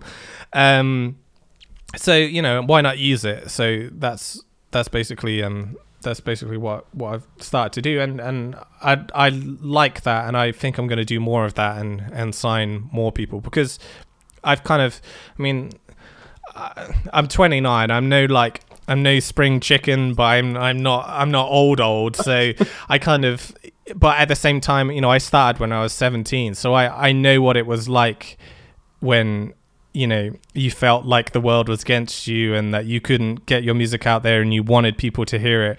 And especially now, I feel like it's more difficult than it's ever been to get your music heard. So if someone like me can, you know, help push it out to more people, then, uh, you know, if, if there's any help that I can do, then I feel like, you know, I'm, it's benefiting them. So yeah, that's why great. Not? That's great. So, has your music ever been, like, licensed for some advertisement? Like, say, a phone advertisement or a movie, not movie, but an ad, basically. So, has it been ever licensed uh, for an ad? Ads, yes. Movies, no. Um, it's been... I had a song, um, uh, twenty eleven, called Gimme Gimme, and that was um, used in a... I think it was a Korean beer ad, oh. um, which was quite funny. Okay. I think it's on YouTube somewhere. Um, and yeah, I can't remember what it was called. It might be called like Cass Beer, C A S S Beer. Um, and uh, yeah, so but just little things like that. Um, also, like, you know, even like um, small businesses will like get in touch and be like, oh, I have, uh, I don't know, a snowboarding company, and I have a video where I've put your song to, you know, can I get a license to use it for two years? And I'll just say, yeah, yeah, sure. And then, you know, um, all, all I ask is like, um, you know, how long is it going to be up for? What platforms is it going to be on? Is it just online? Are you going to put out a T V ad? Like, what are you, what are you planning on doing it for? And then I just, you know, um, feel I have like a, you know, rough estimate of how how much I feel I should I should charge for certain things, and then just make up a a fee and and charge them that that use for the song for however long they want it. So um yeah, it's it's um it's cool when that happens, because it's like, you know, it's almost like you're making money from not doing anything, because there's a song has been out for however many years and somebody says, oh, I want to pay you for, and it's always going to be more money than I'm going to make from, you know, it might be like six months or a year worth of streams of that song. So it's like, you know, it's like win-win. So, so um, When that usually happens, do you like send them the whole finished song, or do you like send them the stems or something? Like, do they ever have specific requirements, or it's like, just give us the song, we will do something out of it?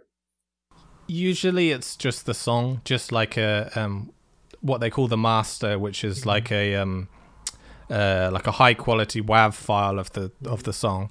Um sometimes it's stems, but very rarely. Like it it just depends what um what they want to do it for, and um uh yeah like how they want to use it, I guess. But and and I noticed that there's a there's a trend recently in movie trailers where they'll um take a famous song and then they'll like put an orchestra around like the a cappella or something, like, mm-hmm. like um like the Joker trailer, they used that Sorry. Nirvana song, yeah. and so they've obviously used like the a cappella, maybe like the um the guitar line, but then everything else around it, like the orchestra and the bass and the drums and everything else, is like someone has composed that, almost like a remix around around the song. So um yeah uh, and that also happened with uh what was another good example, um oh uh Stranger Things uh season three mm. was uh Thriller, Michael Jackson, and someone had taken the a cappella of that and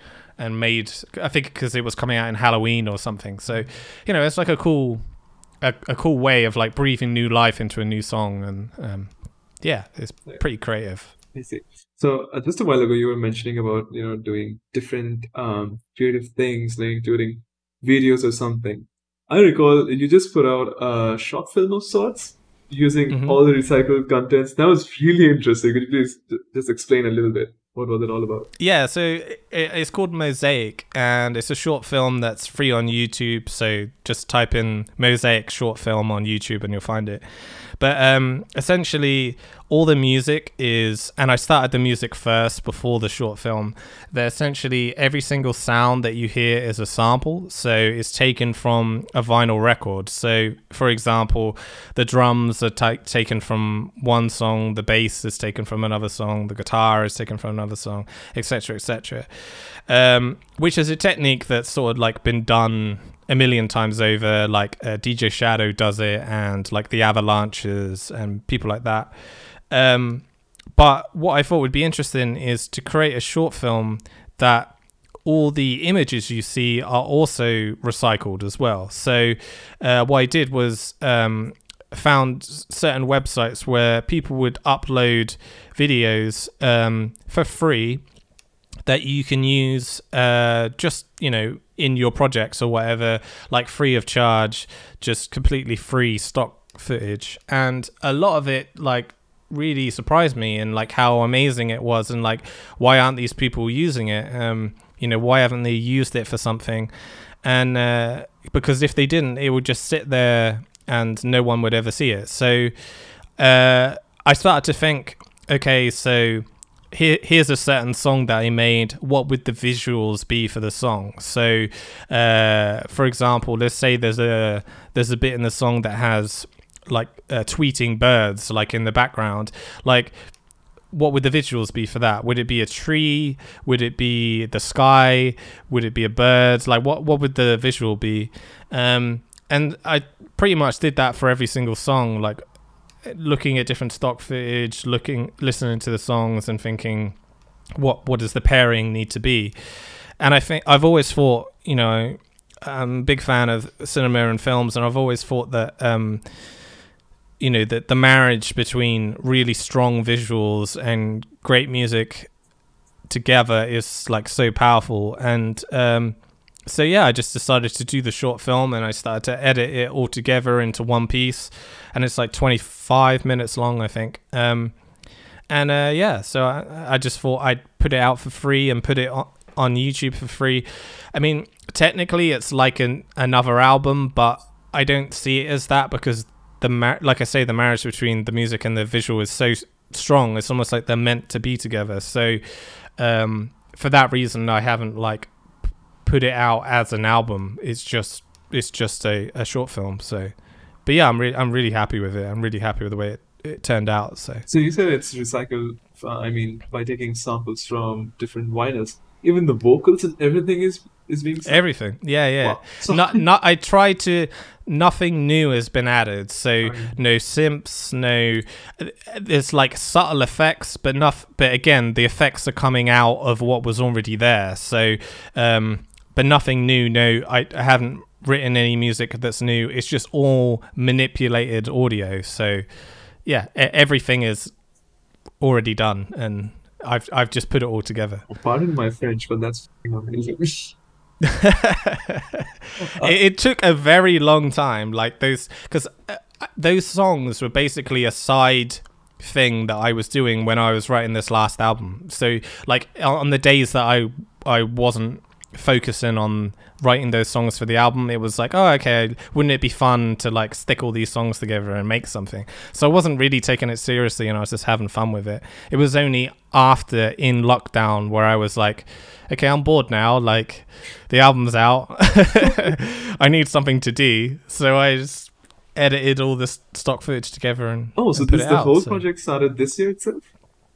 Yeah, yeah, yeah, yeah. Oh, wow. So the music, the music was done before. The music was done whilst I was writing the last album. But in terms of the visual side, it was all done under lockdown, and I edited all the video to all the all the songs. Oh, wow. This um, was a one-person job, the whole thing? Yeah, yeah, yeah, yeah. Damn, that's amazing. Wow, that that is really good. I felt like it, it was um it's something that I hadn't seen before. Like I I'd heard albums like that where people had take taken different pieces and put it all together, but I hadn't seen a recycled film with the music. So that's why I did it, because I've just felt like, why hasn't this been done before? So yeah. I've got I've got another idea as well that I might do one day, which is to take um every sound from YouTube videos.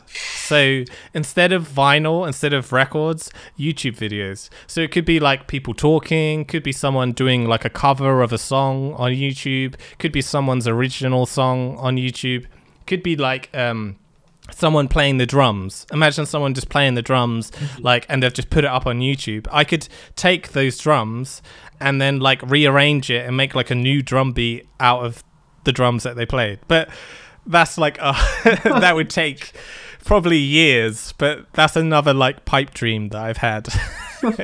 No, that that would be interesting, because um it's like if you see those twingy uh meme compilations, that's basically the same thing, but, yeah yeah yeah but yeah it would be pretty interesting to see. Do you have any other projects in the line? I did see that you have a new single coming out soon-ish. Mm, yeah, yeah. So um, I've got a single called uh, Thank You, which is coming out.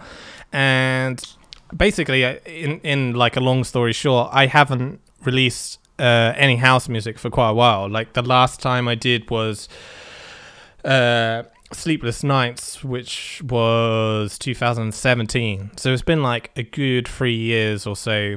And I haven't like put any house music out. So, um, so yeah, I, I was like...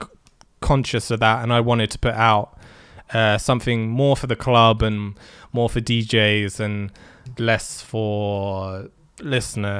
I mean, it, it, it's still for the listeners, but um I mean, it's just funny because like again it's the worst timing, because obviously lockdown and coronavirus, so you know D Js can't play it in clubs, but like we were saying earlier, like so many people are streaming at the moment, so uh including D Js, so um yeah, i'm not i'm not too worried about it not being played in clubs. I still think people will like it, so um yeah, that's I, and I've done a, a really cool um a video to go with it too. Oh, um, nice.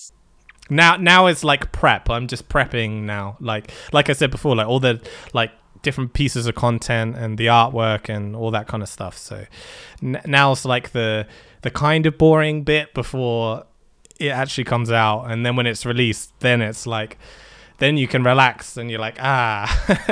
So when it comes to like everything, preparing from videos to like all the creative content around it, so you do it all by yourself? Pretty much, yeah, yeah. Wow. I mean, sometimes I'll get other people involved, but like ninety-nine percent of the time I just do it myself. Damn, you amaze um, me. Literally. Yeah, yeah, but the thing is, you kind of like you have to um you kind of have to learn these things on the job. Like I, I didn't know how to edit video, and I didn't know how to, you know, uh, create some of these things. But you just, you just force yourself to learn and get software and uh, look at YouTube tutorials, and you know, you just kind of learn on the job, because if if not, and, and and the thing is, like, some of these things are more simple than people make out them to be. Like, um, and, and there's also parallels. So, like, for example, video editing software is very similar to music software, yeah. in the sense of, and actually, um, video editing software became uh, existed before music software, and a lot of the terms in music software are taken from video software. So, like, copy copying and pasting, and like um uh just like uh cutting, and like transitions, and uh effects, and like they're all like, it's the same terminology. So um I kind of felt a little at home when i when i first started to edit video and stuff, so it just seemed familiar somehow. I see. So it might sound funny, but yeah, um, I edit music and podcasts on Video Editor itself, because it's convenient. It has everything I need, because it's a N L E, it's a non-linear editor. So it's perfect for that thing. And I've got all the tools. I use DaVinci Resolve. So uh, what kind of video editor do you use? Uh, I just use Final Cut Pro. Mm-hmm. Um, Final Cut Pro for Mosaic, um, and then certain pieces of um, uh, like content for like Instagram and Twitter and things like that. Um, I'll use uh, After Effects, um, and sometimes Photoshop for certain things, and that's pretty much it. Like just those those three things, um, and yeah, just use, you know, different sort of um uh like I say, transitions and like color correction, or um if it's After Effects, then it will just be like editing a piece of animation, or, you know, making some text move or an image move, um and yeah, just like importing stuff from um Photoshop into like After Effects and things like that. Mm-hmm. um And yeah, I just, like I say, I like learned learned on the job. I, I I'm still not, I I still wouldn't consider myself like, you know, I'm far from like a professional, and I wouldn't I wouldn't I wouldn't know what to do if I had a job as like a, you know, video editor or or something like that. But I know enough to, you know, get by. Yeah. A quick question about Mosaic though. Um, how does the copyright thing work with such projects? Like, you're essentially sampling so, everything. So yeah, so so obviously um, the um, the the visual side of things is is fine, because, like I say, it's like free stock stock footage. So um, you know, I'm not like, I haven't taken any visuals that's like, you know, uh, that you should pay for or anything like that. It's, it was all like free free stuff. Um, But in terms of the music side, I mean, of course, like I've I've taken, you know, all these different bits from different records, so that's why I put it out for free, because, you know, I didn't want to be seen to be making money from it, because obviously, you know, um, I know what it would be like if someone took my stuff and and sampled it and put it on Spotify and, you know, made lots of money from it. So really, it was like more of like a passion project than anything, and just like, you know, um I want, and that that's why at the end of the film, in the credits, I I've put like my sources, so where I got the stock footage from, and every single artist that I sampled from the music point of view is in the credits, because I just wanted to be like, look, you know, um I, I know that obviously I I've taken from all these songs, but I still wanted to give credit and be like, you know, Um, these are the people really behind the music, and I just put it together. So yeah, I mean, I'm sure from a legal point of view, uh, it probably is still breaking copyright, but um, but because I'm not making money from it, I see like, you know, there's not really too much harm being done. Mm-hmm. But I mean, I'm sure some other people would find, would maybe disagree, but but, but here we are. Like you mentioned, copyright issues and everything. Um, has it ever happened with you? Like you find someone else using your music, just I mean, in quotes, illegally for something, like say a um, YouTube video or something. Okay, so I I'm kind of um, there's kind of uh, two ways of looking at it. So you can, and artists can uh, have, you know, what they call content I D. I don't know if you've heard of that before, yeah, but yeah. Um, it's essentially where uh, if someone uploaded a YouTube video and it, they used my music in it, um, the YouTube sort of algorithm would pick up on that song and would make sure that when ads are put on the video, a certain... Um, a certain percentage of the uh you know revenue from the ad would go to me, um but I, d- I personally don't do that because I I feel like it's almost like free promotion. If someone wants to use my music on YouTube, mm-hmm. then you know if they want to make money from it, fair enough. Like you know um I, I don't want to like put a big barrier up and say like you know you can't use my music. It'd be the same with like Twitch. If there's a Twitch streamer and he wants to play my music on Twitch, go for it. Like, you know, I don't want to, I, I don't want to stop people doing stuff. Um, but I, I kind of have a different outlook when it comes to something like Spotify, and it has, thankfully it's only happened like one or two times, but there's been times where someone has taken like uh, an instrumental of mine and, uh, put like a, a rap over it and okay. put it up on Spotify as like as if it was their song and without crediting me.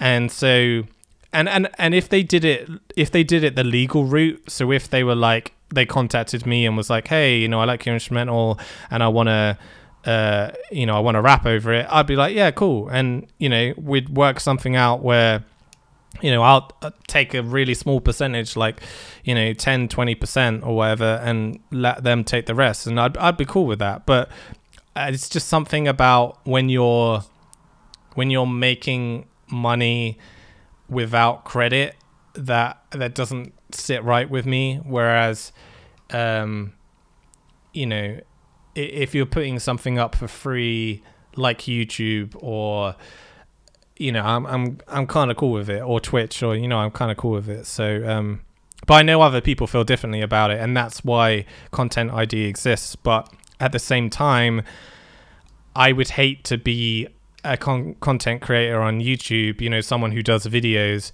and you're putting someone's music to your video because you like the music and you want to help out the artist, or maybe just like the song, and then suddenly you get a big notice that says, you know. Uh, we're going to take a big portion of stuff from you, or we're, you know, it's just like, it doesn't really sit well with me. So I, I don't do it. So. See, and correct me if I'm wrong. Uh, the whole track list of Mosaic is available on um, SoundCloud? Like on, on uh, yeah. So I've started to upload it again because obviously SoundCloud is free. So I've, I've started to slowly but surely upload uh, each song on uh, on Spotify. So if people do want to listen to it, like just the audio, they can on on SoundCloud. But um I won't be uploading it anywhere else because, again, like obviously I can't oh, make money from yeah, it. So obvious reasons. Yeah. If someone wants to go out and buy a mic or say some musical instruments or musical equipment like headphones or something, is there something that you would suggest on a personal level? Like, hey, I use this mic and this sounds amazing. Yeah, I mean, I mean, what I mean, what I'm re- using right now is is pretty much the. These are both like the industry standard. So uh, for listeners, I'm using a Audio-Technica pair of headphones. Uh, I can't remember what they are. The A H M fifty X, I guess. Yeah, yeah, yeah.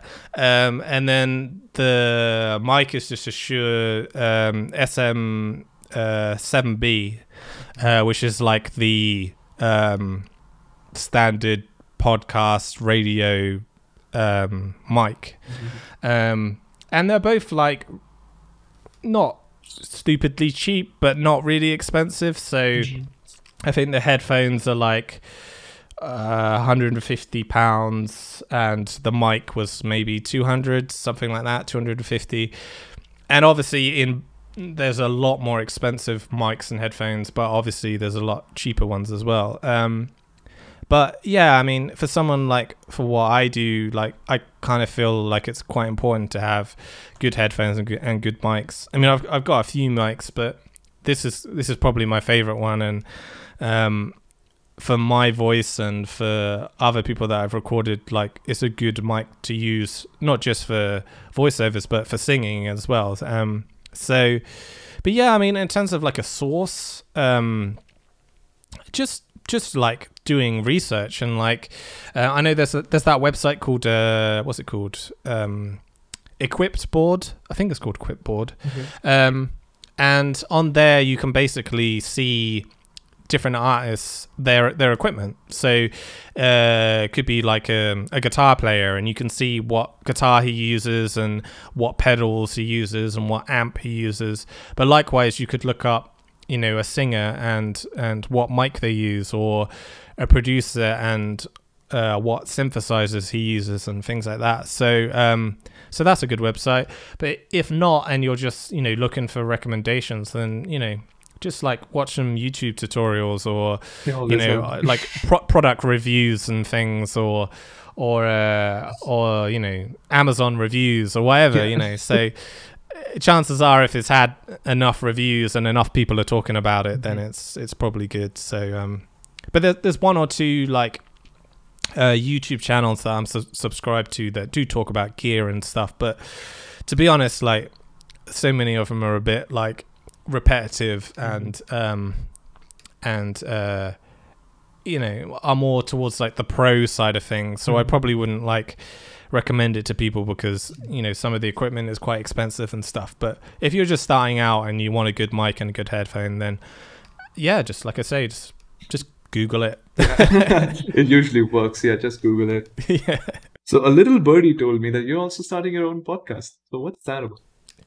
Yeah, so um, so basically, uh, there's one episode so far, and yeah. I'm I'm working on some more, but like it takes quite a while. Yes, um, it's it's uh, I've like given myself more work because it's like a scripted thing, and because it's um, quite time consuming in terms of putting it together. It, it would make more sense if it was something like this and it's conversation, like. Um, I know there's still work that goes behind, you know, conversation mm. podcasts, but it's it's more linear and it okay. makes more sense. But uh, my my podcast is called um, Multi-Track Masters, and uh, the first episode is on uh, Janet Jackson, Got Till It's Gone, and essentially I'm just going through multi-tracks of songs, so the different stems of a song, so mm. the drums, the bass, the guitar, the vocals, and I'm kind of telling um the story of the song through the multi-tracks. Oh, I see. So um for example, we've Got Till It's Gone, uh the original drum beat is different from the final drum beat on the song, so but the multi-track still has that original drum beat in there, so I can kind of tell the story of what happens with the drum beat and why it's different and the process that it it that happened to get there. um And yeah, I'm, I'm, I just plan on doing that with different songs. So, you know, just classic songs and taking apart the multi-tracks and telling you the story behind songs. Because it's really interesting to me, because you can really pick apart a song and you can really understand the journey of the song uh, through the multi-tracks. You know, they, they, they tell a story, and there's, there's little artifacts and little um, hidden things in there that you might not have heard, or um, tracks that weren't used in the final record. Um, just, you know, just hid, hidden things. And I, I quite like that. And it's quite a nerdy thing, I guess, but um, but uh, I just find it interesting. Yeah, so multitrack is basically uh, an arrangement of stems on vinyl. Is that what it is? Uh, not on vinyl, just like um, just the the song itself. So, like now, if I opened up F L Studio, studio mm-hmm. opened up a project of a song, oh, yeah, that's and I okay. exported mm-hmm. the vocals and the you know the bass and the drums, like that what used to happen was um, in in studios they would uh, obviously have these huge mixing desks, and every single channel oh, was a different instrument. Mm-hmm. So you know, and and the mix of the song is basically every single you know track. Uh, the volume you know differs on e- each track, and then each track might be uh, treated differently. So they might. Uh, Uh, decide less based on this one, more based on that one. Um, they might put reverb and delay and things like mm. that on certain channels. But essentially, a multi-track is the you know multiple tracks of a song, um, and what makes up the song. And that's what's so cool about, uh, I guess, music production is that it hasn't really changed in all these years. So you can go back to a song from. You know, the fifties, the sixties, the seventies, and so on. And it's basically recorded the same way. Uh, I see where this is coming from, because I personally collect unreleased songs. I'm like, hmm, I mm-hmm. see how a song went through multiple demos, and then something which is played at a certain festival, and then when it actually releases, you get to see like how many iterations it went through and what it finally yeah. sounds like. It's pretty interesting. Yeah, exactly. It's it's a great... tool for, and it's a great lesson for learning how a song was made and how to write a song. You know, if you're if you're someone like me who actually does that for a living, it's a great way of understanding how something was recorded. Um, uh, not not just uh, uh, physically recorded, but also like um, you know what was played and how it was played. Because when you listen to a song and it's all together, you're listening to the, you know. Um, maybe like twenty, thirty, forty different instruments and tracks all playing at the same time. Mm. So, you know, certain tracks are hidden in the mix that you can't really hear. But if you listen to them in isolation, just on their own, sometimes you could be, you know, really amazed. Like uh, one I've I've got, um, which really amazed me is um, uh, Superstition by Stevie Wonder. Mm. That main um, clavinet mm. line that he plays um, throughout the song, it sounds like on the record, maybe like one or two layered on top of each other. But when you look at the multi-track, it's something like like twelve or eleven takes wow. of him playing the same thing with slight variations every single take. Wow. And the, the the thing that you hear on the final record is is all of those takes stacked on top of each other. And that's what gives it that really funky, like... uh just you know original sound. So that's amazing.